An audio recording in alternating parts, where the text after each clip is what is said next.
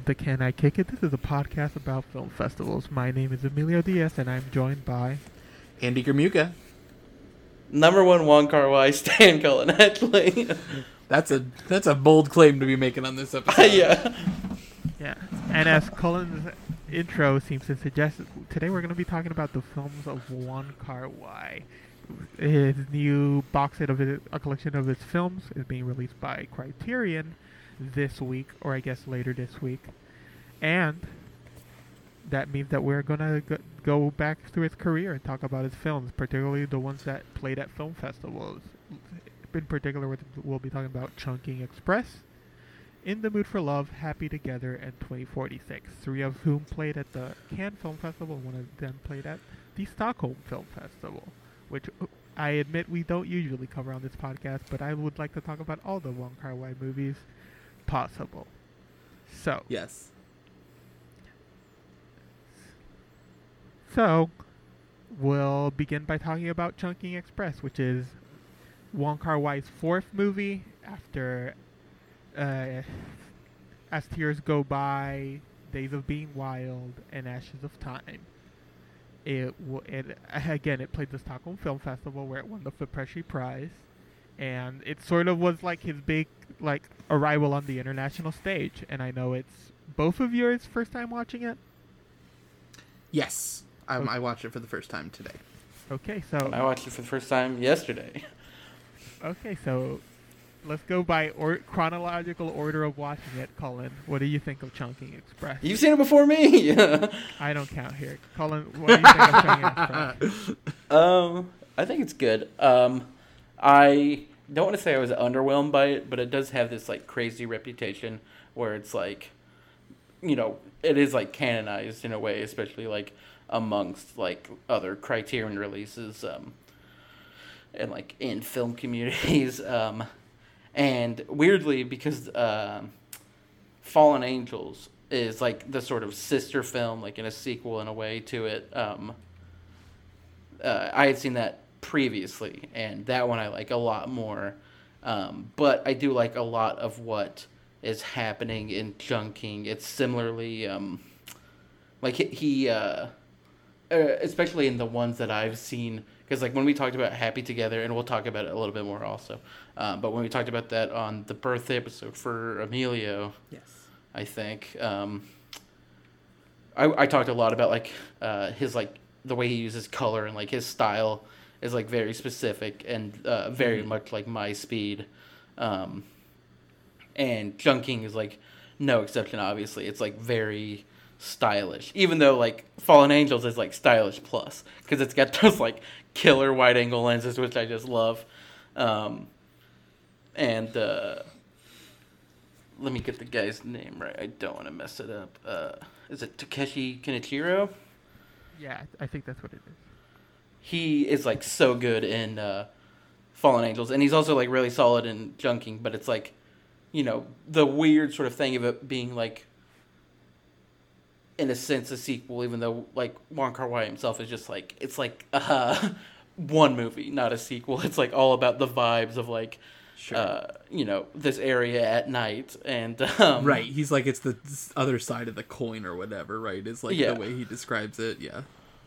Uh, but I, I, he's really good in Chungking, and then like um, you've got uh, Tony Leung, who's just like incredible, and like um, you know he's got that big uh, the last line of Chungking where it's just like uh, at, like wherever you want to go, I'll go or whatever. It's like so good, um, and uh, yeah, I liked it a lot. It's got a lot to, to like.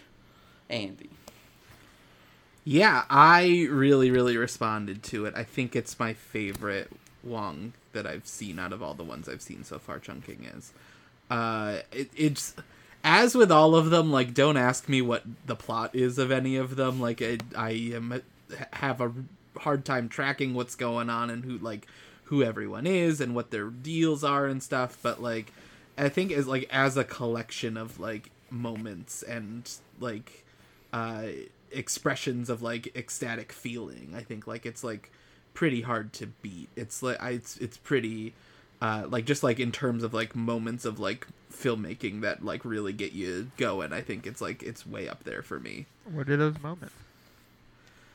oh god. Um you know i think about like and we talked about this when we talked about uh happy together but just like the way that he is able to capture like spaces and like small spaces especially like all the apartments and stuff that he's able to capture and um thinking of like the the scene where like that up the the apartment is flooded right? And he like is like going through and and um and and sweeping up the water and then the girl shows up with the fish and she like is like oh i don't know how to lie or whatever anymore or like i don't like i get so confused or whatever. Like just like all that stuff like it's really just like you really feel so grounded in like this time and this and this and this space specifically of of where of what it is for these two characters to be meeting in this place at this moment. And i think like that like that sort of impression like really stays strong for me from these movies even if i am like not quite sure like where who- who's coming from where or, who, or who's going to what Yeah, I mean, I mostly agree. Chungking Express was, I think, I'm trying to think about in the order I watched. I think it is the fourth Wong Kar Wai movie I watched, and I think my response was sort of in the middle of you two of you two guys, where I was like, so Chungking Express has this huge reputation, and it exists like al- almost alongside In the Mood for Love. It's like his masterpiece, or like anything. And I watched it, and I liked it less than basically all the other movies I've watched by him by by then, which is In the Mood for Love and its first two movies, which are, as I said before. And, but I think that it's sort of doing a disservice to I to I th- it's like it is the vibiest of his movies somehow, is it- Mhm. despite him being an his like an incredibly vibey director. Like there is, especially the first half had like the narrative tissue is like almost inexistent. Like what what like how did it end? Like wh- where did it take those characters? It's like um it's like a thing where almost any other director would make it feel unsatisfying, but I sort of appreciate the levity that Yeah. it has in comparison to some of his other work. Mm-hmm. And I can see why it was such a big deal like as it's sort of like coming out because I think this is like if you watch his first two movies, you can see all of the those stylistic things he does, like those mo- those stylistic things, so, so, such as like his use of color and the cinematography and like the slowdowns and th- Yeah. the weird fades he can sometimes put on things, and the non-linearity exists in his other movies, in his first 2 Mhm. movies, but they are certainly like at their at like their richest in Chungking Express, and I just adore it. I sort of, I know, I know the people who really love Chungking Express, so that maybe this is something to ask you too of like what half of it you prefer because I know a lot of people who like adore the first half, and I'm sort of like meh on the first half, and then the Tony Leung half I sort of love. So I'm wondering like what half you guys responded to more. Yeah, I mean, I sort of think like the first half, I was that was the one where I was much more able to like grasp what was going on, and it was like, oh, this guy is the like guy likes pining over- pineapple. right? Like he's pining over the girl. He's like got this like weird pineapple thing that he's doing, which I thought was very fun and like. Uh, and like when he like finally like eats all the pineapple, it's very funny. Um, uh, so like that, I I was definitely like I felt like I I definitely I think it's good that that part comes first because it really does like I think bring you into the movie in a way where once I think the second half gets a little more like playing fast and loose with like the narrative and all that uh I think it like you're you're in with the movie already so that when he goes to that other place like you're you're ready to and locked in and ready to go along for the ride and like let the let maybe the confusion sort of bounce off you in a way. Um so yeah i i you know i think i think they are sort of like it's they are well placed together and it's like a really like beautiful sequencing of the stories. Um i guess i would probably say the second one like has higher highs. Uh uh and the first one is maybe a little more consistent but like there i think i think they work very beautifully together. Yeah, I mostly agree. I think like um higher highs is like a great way to put it because like as soon as I was thinking about it, I was like the Dinah Washington scene, like with the plane, is just like so good. Um and uh, when I was watching that, also, I just as like a side note, I was like, "Why do I recognize this song?" It's like, I because it had been like in my head like that, like "What a difference a day makes" line, and I was like, "Why do I know this so well?" And it's because it's in Waves, and I just watched it like a month ago, and I was like, "That's like very funny for me to get to that song like through Waves instead of this movie." Yeah. Um, but that like that scene is like one of my favorites, like or probably my favorite scene in the movie, and then like the ending is like such a like great like uh like the sort of thing that I like just love as like an emotional payoff of just like these people together like yeah and but I mean like like you said like the first is like so consistent and like that actor uh Takeshi Kaneshiro I just think is like so good Yeah, he's a He's very charming dude. He's a charming Yes. dude. He's like, he's very funny. yeah yes and he's very he's a spe- see he's so funny in Fallen Angels also yes he's ve- when he's massaging the pig Yeah. his intro is like one of my favorite scenes He's in any movie extremely hot in Fallen Angels. He's so sexy in that movie. Yeah, it, it, it's just like Wong Kar Wai. He like obviously he's known for using Tony Leung a lot. He's in a lot of his movies. Maggie Cheung is in multiple of them, but he's good at just finding dudes who just like look good and are good and are very charming, just generally. like um, Leon Lay or Lai also in uh, Fallen Angels. Um, he's like the sort of he's like the killer. Um, he's in uh, this movie Comrades, almost a love story, uh, that also Maggie Cheung is in, um, and it's like another Chinese movie. Uh, and he's like the biggest like doofus in that movie. It's like very funny that he's this like cool customer in Fallen Angels who's like killing a bunch of people, uh, and he's just like this dork in this other movie. Yeah.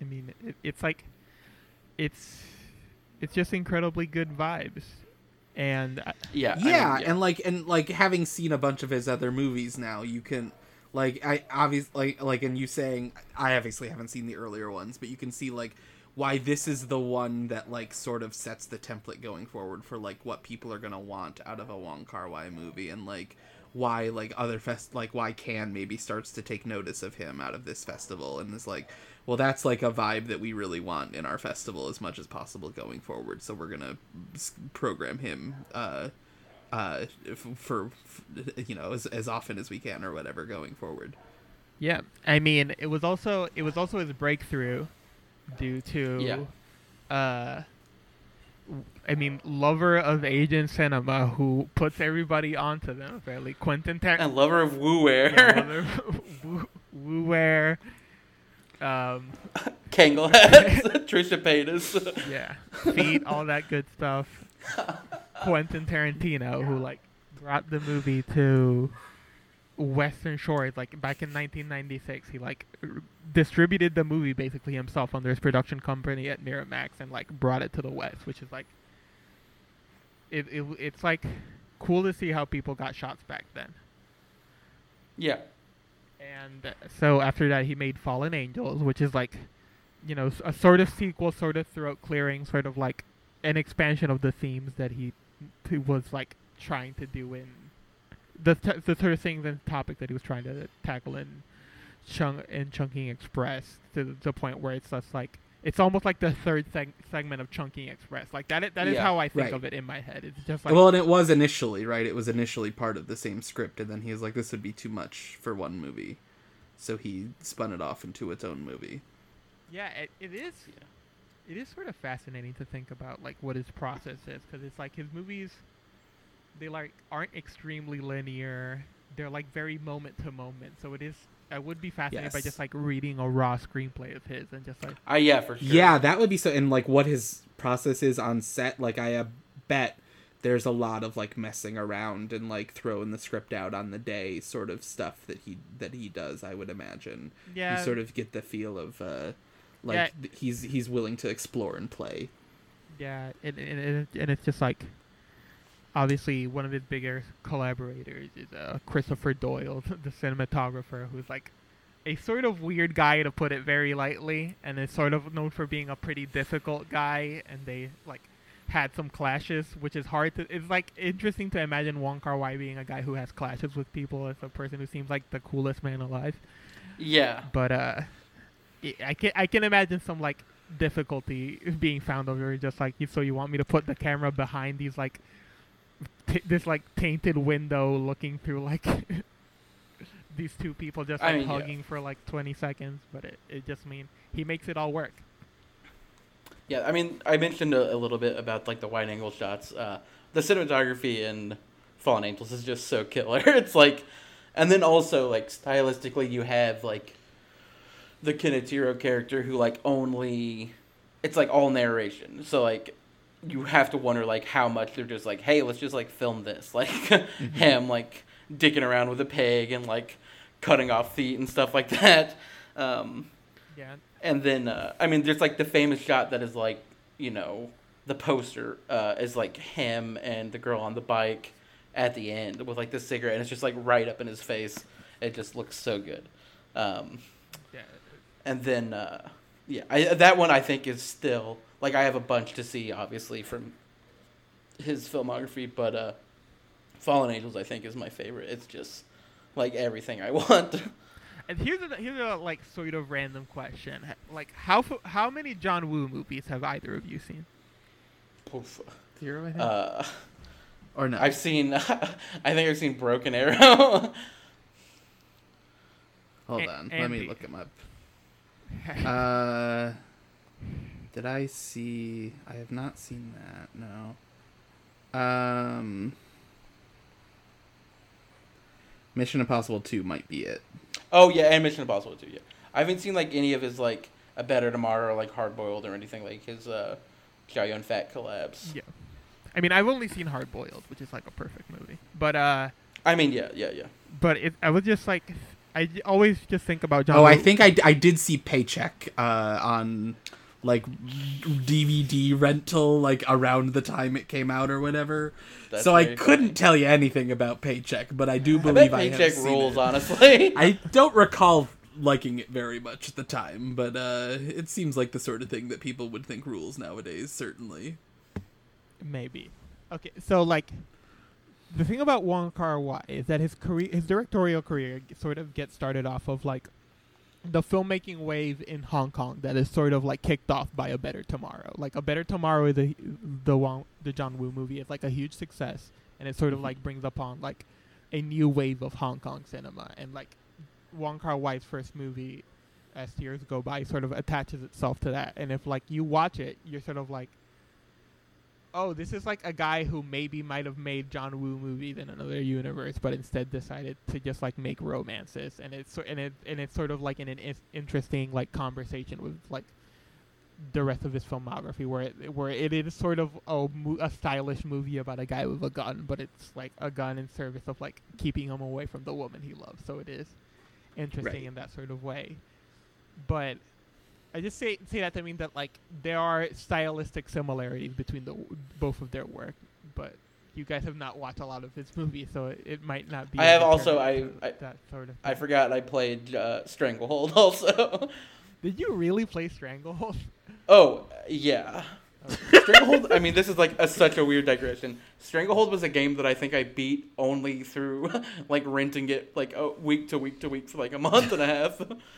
Wait, wait. Explain to me what this is. This is a video game that So this is John like, Woo uh, directed uh, or something. Yeah, it's John Woo Stranglehold, which is like uh, and it's Yeah. Chow Yun Fat is like the lead of the game. what and platform it's like was you're it just on? it's like PS2. like PlayStation Two and Xbox. Okay. Yeah, like um, it's that era, sure. and then it's just like So he you, like, shot real footage with Chow Yun Fat, and No. then you would. I don't think so. I think it was just like no? his creative endeavor, and it's like the story is his, and then um, And the story is his, but it's and, mostly and just then, like- like all the gameplay is just like you slow mo. You can slow mo and shoot things Yeah. like Max Payne style. It's so cool, and they have like uh, they have um, doves everywhere that you can like uh, jump through, and they'll like float in the air. It's just like very fun and cool, as as I remember it. You know, when I was like twelve or whatever. Sure. Yeah. And with that, we can move on to In the Mood for Love. I mean, again, like after that is Happy Together, which he won Best Director at Cannes for, which was like a breakthrough. We already talked about Happy Together in our 1997 bir- my birthday episode. You can go back and listen to that. We're not gonna talk about Happy Together again here. Really great movie. Good movie, Yeah. recommended. Yeah. And I guess Oh, I I should say uh, this is like rewatching Fallen Angels today and like watching Chungking yesterday and just thinking about uh, Happy Together. Like smoking is so cool looking at God his movies. damn he just it. knows how to shoot it. no, no, no. You can't deny that it looks cool in his movies. I mean, I think it. uh, I'm I'm a little skeptical still. I think Go ahead. yeah. Um, and I guess I would also just I guess say, I think all all three of those movies are on Criterion Channel if you are a Sure, yeah. subscriber, so you can watch them now. They're all also you- on the box set, I think. Right? So Yeah, I believe so. Yes, you yeah. don't. Ha- yeah. You can buy them if you want Yes. to. If you own a thing that plays Blu-ray, which is like not a common, not that common a thing nowadays. But uh, in the mood for love, one of the greatest movies of all time. Maybe it is. Andy, you've watched it th- the most recently. What do you think of In the Mood for Love? Yeah, the most recently is like six months ago, so please, uh, listeners, be gentle if I don't remember uh, that much about it. But I did. I uh, I liked In the Mood for Love quite a bit when I watched it. Um, I don't know if it's stayed with me quite the way that like Happy Together did. Um, but it is like that. I it is I guess the one like it's it is similar to Happy Together in my mind. It it, it in in that it is just that like zoom in on two characters, right? And like really like gonna be like gonna be like we're just gonna like live in like this relationship and explore like all these different facets of it. Um uh I th- yeah, I mean it's like it's it's a obviously a beautiful movie like ever it has that reputation it, it's uh uh and it and it you really do sort of feel all all the feelings uh when you see it and that's sort of what i re- remember from it uh when when i do um when i do think back on it. And and that ending with the like the whispering into the hole and all that which is going to come back into play in 2046 when we talk about it um i think is like incredible. It's an incredible ending. Cullen, do you have any solid memories of, of In the Mood for Love? I mean, nothing beyond just like what Andy was sort of saying of just like, you know, there's like the music is like the big thing that I think about often of just like the dun dun dun and as it like starts and then uh, you know, you'll just like look at Tony Leung like against a wall for a second like as he's like smoking. It's like very uh very slight memories. It's truly like been like 6 or 7 years. Yeah, no. In the Mood for Love is incredible. I know. It's like it's a movie that when I watched it the first time, I sort of took for granted. I sort of like watched it with like the pressure of expectation and was like slightly un- uh, it was like a movie where I was slightly underwhelmed having just watched it and then like it wasn't even like a full night later I was like, "Oh, is that one of the greatest movies of all time?" And it's just like it hit me just like every single moment of it just hit me all at once like after thinking about it for a while and that's like the way his movies tend to affect me though i think after like because that was my first one of his but i think a- after watching more of them i sort of like can engage f- with them in the moment more and i it's just like one of those things where he's such a like moment to moment director like all of what i appreciate about his like Mhm. filmography and his films is that they're so like tactile. They're such about like moments and feelings and the way things sound and the way things feel and the way things look. Uh, uh, th- more Right. more than they are about like telling a like moment to moment story. He is sort of yeah like avant-garde in that way where it's like more about it's like it, it's like not fully rejecting traditional like narrative structure but it's but it's sort of like more coupling together a story out of just like these individual moments of these people's lives which is like sort of very accurate to the way love feels to me i think a lot of times where it's just like you rarely ever think of a person in terms of like your entire arc together and more of just like about those moments that like hit you Mhm. and like those things that remind you of them and the like things that could have been and the things that did happen and the like turns you could have taken in your life and this is maybe something I'll talk about more in 2046 which is a movie I've watched more recently and have a lot of thoughts about that but like in the mood for love is such a like perfect distillation of everything he does well in that I guess except for like maybe like the sort of zaniness, like goofiness of like s- something like Chungking and Fallen Angels, it is maybe like the sort of Mhm. straightest of his movies.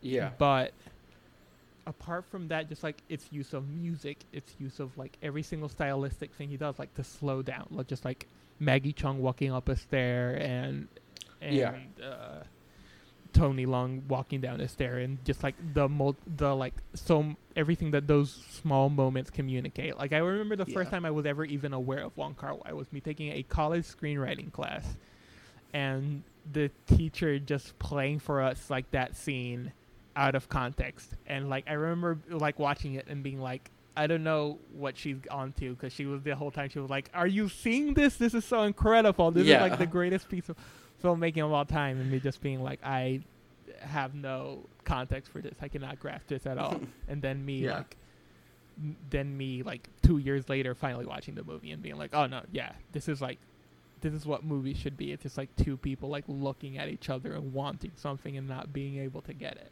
and it's like That's like Tony Leung's performance is so incredible, and and I think it's incredible in 2046. And I'll talk again. I'll talk about it more specifically there. But just like his tiny deflections, the way his like quiet desperation, it, co- like combined with just like how fucking charming he is and how goddamn handsome he is. It's just like it, and also like Maggie, like Maggie Cheung, who is like the I perfect mean, just one of the best.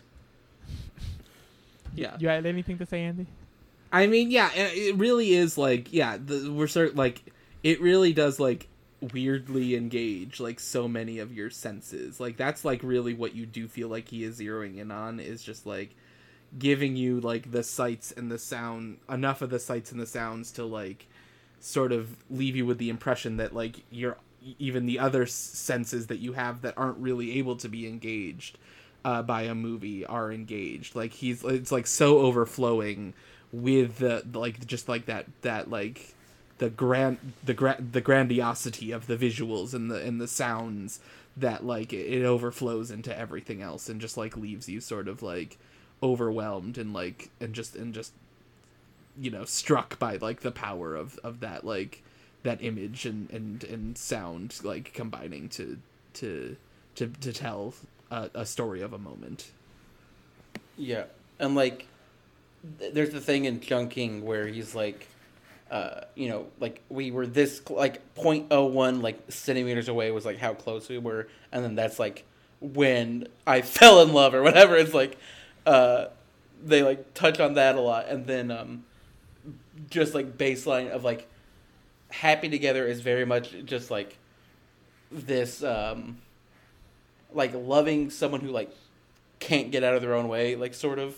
And then it, like very very loosely what i remember of in the mood for love. It just like the like Emilio was saying was like the desperation and just like pure like longing in like a glance. And like he he gets it like 100% and then also just you saying uh how much it is just like the music and like the visuals. It's like almost sensory overload. And then like he's such a just like from what little i've seen he's such like a uh, maestro with like color palettes of like thinking about like uh happy together it's like and i could just be like fully talking out of my ass but it's like i just remember that movie as like being green.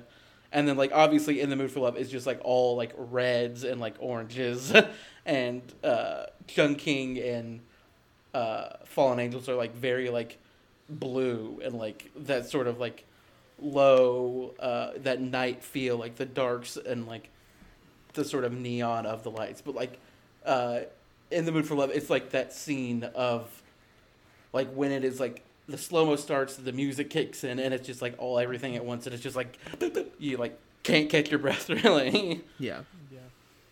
And it, there's like, there's so- there's just, there's just so many beautiful moments in it, and like 2046 calls back to them, but just like them standing against that wall, and just like, and it's just like his use of all these styles, like the slow mo and the music and the colors, it's it's just like it's sort of it is necessary because if you like break it down, it's a movie about like a guy in a suit and a lady in a dress, just like being near each Yes. other the whole time, Right. and not really yes. doing anything Occupying space. Oc- yes. occupying a similar space and like having conversations sometimes. But like, Right. But not ever really talking about what they want to be talking about. for sure yeah, just like un- yeah, because even like yeah, it's just so brilliant, and it and the way he gets that, just like the ways in which love can and just like relationships can go wrong, and and it's just like sort of nobody's fault. It's just like circumstantial or just you just meet people at the wrong time or just just like you can't give up on certain aspects of your personality and there's just like so many things going on in every given in any given moment that you can't just like let it go and it and yeah and just like the performances communicate that in a way that's beautiful and just like the music and just like the he, he has this thing for just like repeating this these like similar sound cues. And in a way that I thought like if any other director used it, I would find it like eventually like either grating or like be like boring. I get it, but i if somehow like he manages to use it in a way that is moving every single time, and I think that's because he's very good at like recontextualizing things of just like using the sort of rus- frustration that is inherent to repetition to his like benefit in a lot of ways. Mhm. and you can sort of see why in the mood for love became this like art house like hit this sort of like powerhouse where it sort of like captured the world. And it's like bbc list of like num- top 10 greatest foreign films of all time. And all of this stuff. Tony Leung won best actor at prize christopher uh, uh, best actor at cannes.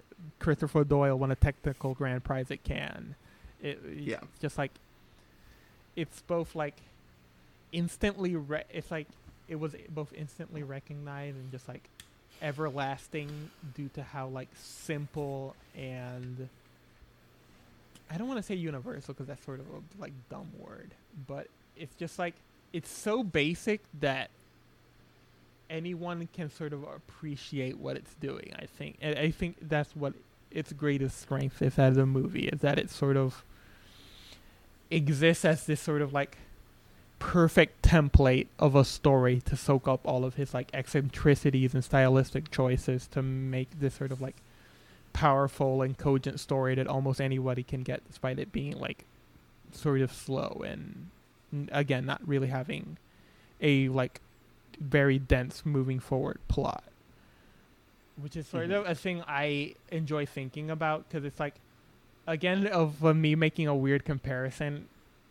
it, i think about tony scott's unstoppable in the same way and the way I, it, it the that the link i'm making is that tony scott is a is like a filmmaker that i do really like but i sometimes feel like he's doing a lot stylistically and then unstoppable is sort of like the movie that is sort of just like so basic that it can just soak up all the style like a sponge and it just works perfectly and that's why I think it's his best movie and I think it's a movie that is, is sort of incredible to witness.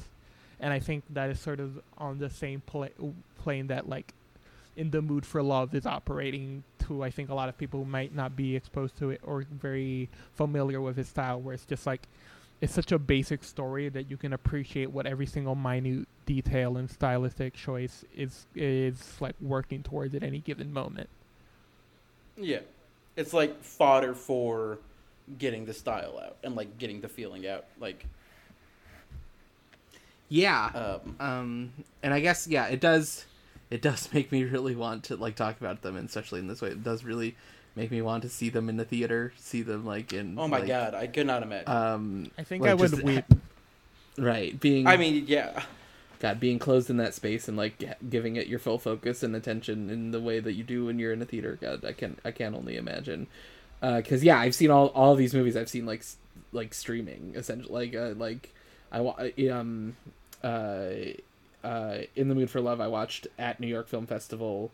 Uh, streaming from their website, like in the middle of watching a bunch of other movies, and then these other ones, you know, I watched on uh, on Criterion Channel, and then 2046. We'll talk about where I watched that.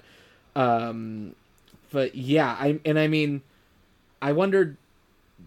I guess we should maybe also mention now, like, there's like that light con sort of controversy going around about like the remasters and The, the, the restoration and the restaurant like, the right color and grading. like how the color Yeah. grading has been maybe shifted a little bit um i don't like i i haven't i don't really have a take on that Yeah. really I mean, I don't know if we really need to talk about like yeah I am. I, am a gigantic W- Wong Kar Wai fan. My take on it is that I don't care. Right, yeah. Um, but yeah, I mean, it's just yeah, it's it is. I yeah, I I, I think it is interesting that I don't want to misrepresent his position, but I think even he's been like, I don't know, it just looks different. I wanted to, to look one way then, and now it looks a different way, and I don't, and I don't, and I don't really. yeah, There is like drama now with like that maybe it's like a fuck you to Christopher Doyle because they have such beef.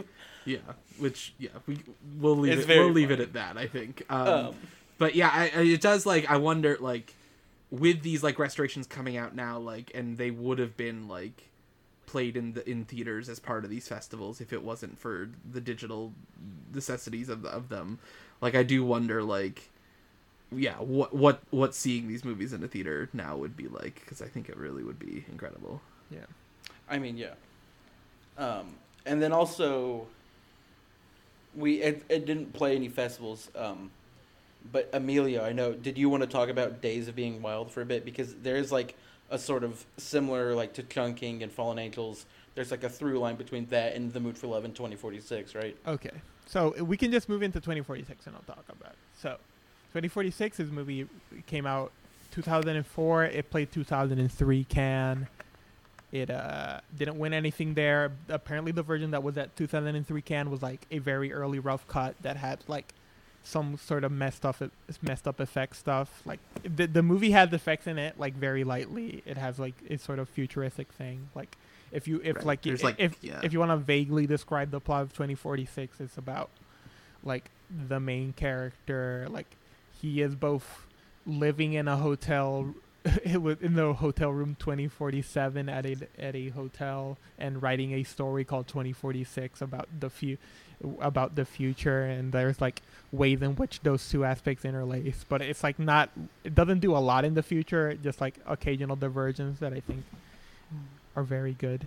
But i can certainly see like those aspects looking rougher if the effects are rougher because it has some like weird sci-fi stuff at the beginning which can be a little off-putting but as for the link that cullen was talking about so the the two characters in in the mood for love are both both of them are in days of being wild and then both of them are well I guess really only the Tony Leung characters in 2046. There there is some cutting to the Maggie Cheung character in in 2046, but it I guess the three movies sort of tell it, it's like Days of Being Wild is this movie about these bunch of like young people they who sort of like are sort of living in a hotel and it's like this guy who's like sort of a who like will sort of fall in love with a lady and then like not want to commit and leave them behind. And then one of the ladies that he sort of leaves behind is the is sort of the is the Maggie Cheung character from In the Mood for Love, and then also the Tony Leung character is in like a different part of that movie, and then obviously they come together and In the Mood for Love, and then 2046 is a movie that very much exists in the shadow of In the Mood for Love. It is sort of it is much more Yeah. of a sequel and response to In the Mood for Love than like In the Mood for Love to Days of Being Wild. It is like Right. it, it makes multiple references. There are shots from In the Mood for Love. There is also like a, Yeah. a slight callback to Days of Being Wild. Like there's a moment where the Tony Leung character like talks to a lady and she's like, "Oh, I remember you from before," and she's like, "I don't really remember you." Like, I reminded you of your boyfriend or whatever, and that is a thing that happens in Days of Being Wild. Like, that is the thing that they are calling Mm. back to. hmm But Andy, what did you think of 2046? 2046 uh it's so much movie it's like a lot of stuff and i think i struggled with it a little bit partially probably because i was watching a terrible print that is available on amazon prime and also on like tubi and like a couple of other like free with ad streaming services uh that is like both letter and pillar boxed and like has the subtitles. It's like it did not look at the way it should.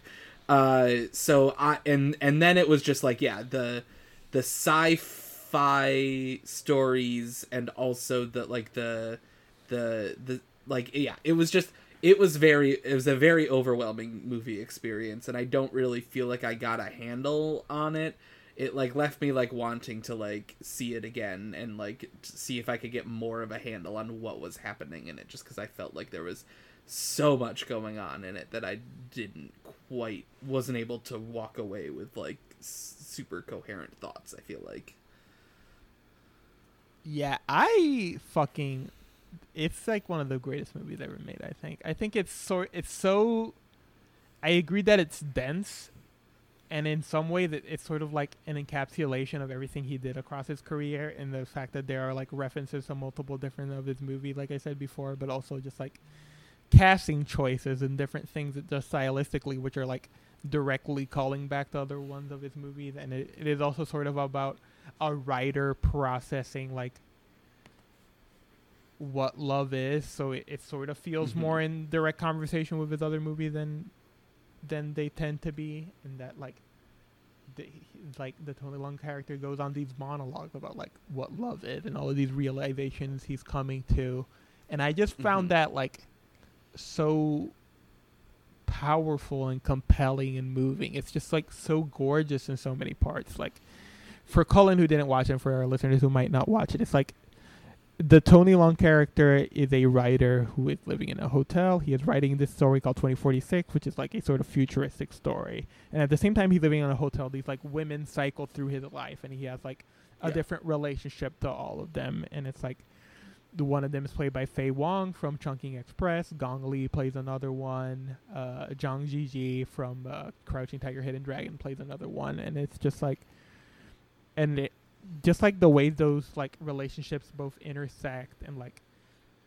sort of like, the the the conclusions that that character comes out of the end of every single one of them is just like so brilliant and just like the tactility of their relationship. Like I, think particularly the the Zhang Ziyi stuff like just like their relationship like Zhang Ziyi plays this like lady who like moves into 2046 which is the hotel room up like next to him and she is like sort of you can she is sort you can sort of like they aren't clear about it but you can sort of infer that she is like a sort of lady of the night. She is a sort of she like goes on dates with guys and like and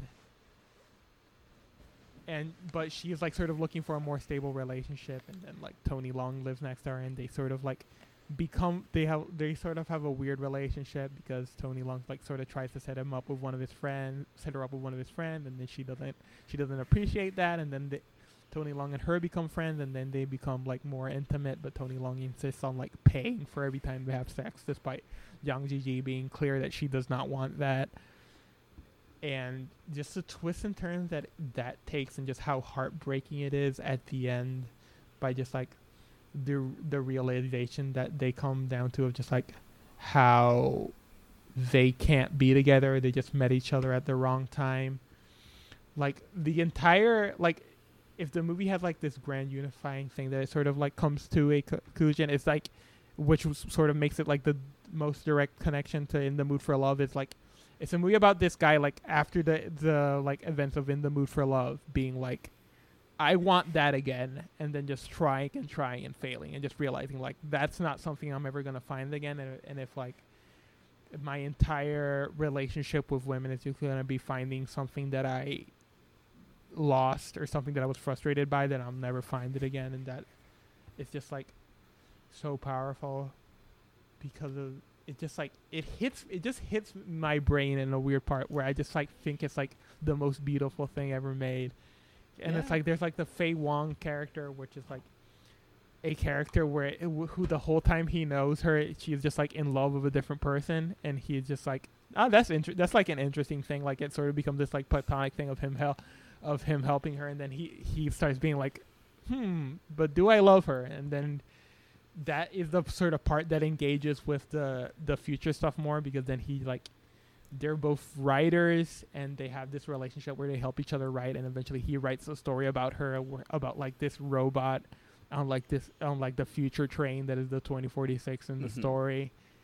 And just like the conclusion he comes out there just like of him being like oh no she isn't not getting my advances. She's just like not into me. So so it's like so that's and she'll never be into me because she's into another person and I know no Right. and I know what that is because of in the mood for love and that is sort of great. And then the Gong Li Yeah. stuff is just like the Gong Li character is named exactly the same as the the lady from In the Mood for Love and he's just like oh maybe that's interesting. Maybe that means I should be with this lady. And then at the end he's just like nah I can't be with this lady either. She's just like I'm just trying again I'm trying to do the inf- the mood for love thing again.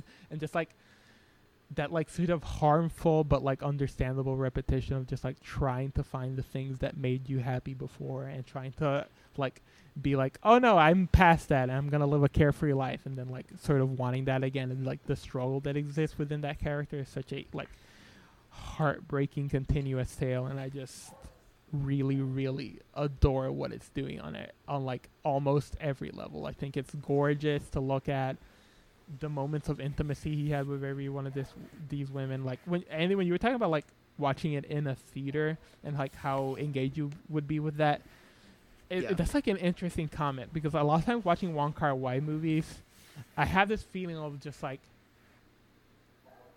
just because how it's made I'm like should I even be watching this? This seems like I am l- staring at two people in front of me, like having this intimate moment, and it's sometimes like almost hard to watch in terms of that. So I I, I do like Mm. think about like what would watching that movie and be having to be full e- extremely engaged with it would do to me because just like it is and it is such a personal like brand of filmmaking of just like the way that they touch each other. There's like this great shot where it's like they're both him and the Jang Ji character are like drunk in a car and, and he like puts his hand on her lap while drunk and then she moves it off and then he they both grab each other. He grabs her hand and then the the scene ends on that shot that just like communicates more than like most movies with a solid plot that I've ever watched.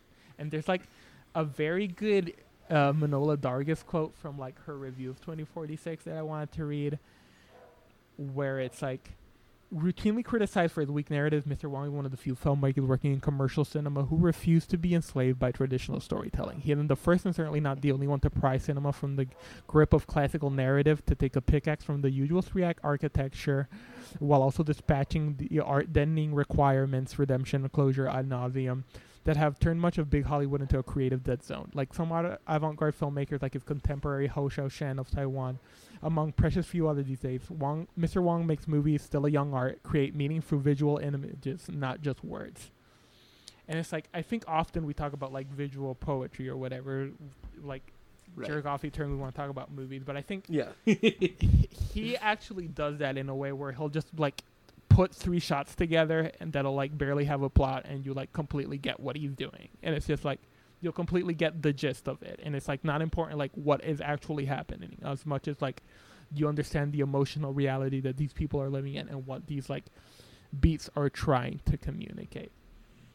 Which is mm-hmm. funny because it's like i watched philadelphia story last night which is like an old like an, an old hollywood like sort of love like screwball comedy and I, and it is interesting in that I think they are Wong is trying to operate at that level also a bit where I think his movies like obviously they're a lot about, about like often about these like cats who like go around with different women and they have this this sort of like oh I can't be with you but I can't be without you you know relationship to them. And it's just like but the difference in approach is so stark that it just has a vitality that I don't think most movies have, and I think that is why like Wong Kar Wai is like one of my favorite directors, just because I don't think anybody else is giving him what he gives me, and I think that's what I really appreciate about him.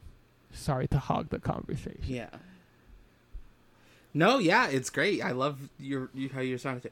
I do thinking about 2046. I guess like of the ones I've seen, it is certainly the most ambitious on like the on like a time scale, right? Like I feel like most of the other movies like are on a fairly compressed timeline or like or at least like are have feel don't feel it quite as wide ranging as 2046 does where it's like jumping around and it like it's throwing up title cards of like what year it is and like so many of the events happen on various christmas eves um uh it's like a recurring motif in it. And like then there's also like the you're in the world of like the story that he's writing which is like the sci-fi future sort of world. Um yeah and like i i do like i really admire the ambition. I love the the the motif of the title cards of like the it's what it's like 10 hours later and then like a 100 hours later and then like a thousand hours later or whatever. Like those i think are just like jaw dropping of like yeah this is like how you how you use this sort of uh tool uh to like really like effectively like like like make your your audience a, a feel for your characters Yeah. um Repeated use of Bing Crosby's "The Christmas Song." yes true um I gotta see this movie. I mean, yeah it's pretty nuts I think. I mean, I Um, think it's like, I, if it's a movie that like again, a lot of the time the relationship I have with this movie, it's like I watch it and I sort of respond to them one way, and then like an hour later, I'm like, oh, that's the greatest thing ever made. And like 2046 is the f- maybe the only one. I guess Days of being wild, maybe I was the same way, but 2046 is the only one where I was like, oh no, this is astonishing, and I was like taking screenshots of it, and I was like, like clutching my fist at like the the moments that that Tony Leung has with all these different actresses. It's like an impeccably cast movie. I mean, like Gong Li, Zhang Ziyi, Faye Wong, they all give like pretty incredible performances in it. It's, in particular Zhang Ziyi, who it's like an actress I should watch more stuff by because every time I see her on screen, I'm like, she's the fucking greatest, and she's like the best in the goddamn best. Yeah, and I will say, like, the strongest image that has stayed with me from the movie, which I watched, yes, well, I watched it in parts. I watched like the first like forty minutes, and then I uh, was too tired, and so I continued on later. Um, the recurring image that is sticking with me is like the image of his pen like hovering over the paper, Yeah. and like he like when he can't like Yeah, he and, can't and then it, does, it, to write it literally does like SpongeBob like one hour later, and the pen is like in the exact same spot. it's and it's just it's incredible like it's like it communicates so much with like not that much at all and like it is like a little funny but also like emotionally devastating at the same time and you're like totally in his head of like how he must be feeling and reacting and like processing. Um i think it's yeah like that image alone i think is like definitely like worth the price of admission to see this movie. Yeah, it's like it's like the one that it's like his most non non-linear it and the best use of Yeah. time in any. It may be the best use of like different times in any movie ever. I think it's just like. Ah, God, the ending. It has like three endings, and all of them were fucking gorgeous and brilliant. And Tony Leung is both like the hottest and most heartbreaking that anybody has ever been in an- any movie, I think, in it, and it's There's just so immaculate. Sorry. No, go ahead, go on. Tr- uh, yeah, if you had anything else to say, go ahead. Mine is No. I'm- um, I was trying to find like a YouTube sort of like because I didn't want to like you know mispronounce Tony Leung's name, so I was trying to find one of just like this is how you, like an interview with him where it's like this is how you pronounce his name, and uh, the the the top comment, you know, it's always funny to look was uh, he's way older than my dad, but he's so hot I'm crying. and I was like, that's such a specific like, what a funny thing to say. Um, but yeah, Tony Leung, what a guy. Yeah, what a guy. He's good in good in everything I've seen him in. He's great at great in all Yeah, the Wong. Kar Wais. Fucking great in Hard Boiled. The to, the, to, the just great. Though I truly have nothing else to say about him. This might be the end of the episode. the the end of the episode. And Uh, with that, yeah. Andy, do you want to do the plugs? Uh, sure. Yeah, I can do that. So, uh, you can uh, follow us on Twitter at Can I Kick It. You can follow us on Letterboxd at C A C I K I Pod. Um, all one word. Uh, you can follow me on Twitter and uh, Letterboxd, etc. at Andy T Germ, A N D Y T G E R M. Uh, if you like what we're doing and want to kick us a, through a few bucks to help us out, uh, we, you can donate on Ko-fi. That's ko-fi uh, dot com slash canni, C-A-N-N-E-S-I. Uh, any donation there really uh, lifts our spirits and makes us feel like we're doing a good job, and is very much appreciated. Um, Cullen. Uh, yeah, I'm Clatchley on everything. C L A T C H L E Y. And I've been watching so much stuff, trying to find something that I should plug. Uh, That's right. Oh, I should. Pl- I guess I should. I finished Please, The please. Sopranos finally, and so I just Oh, want to plug that yes. The Sopranos is an extremely good television series that I recommend that you watch uh, if you have not already. Now, there's never been a better time. You got the uh, Many Saints of Newark movie coming out uh, just about six months from now, I believe. Uh, it, it God, was it's so delayed, so for uh, for for next year's awards season. Um, and uh, yeah, that season, the last that last season, two part season, uh, they uh, they don't come to play. They really uh, go for it uh, in every way that you can imagine, and it's uh, wonderful. Sorry, Cullen. Back to you.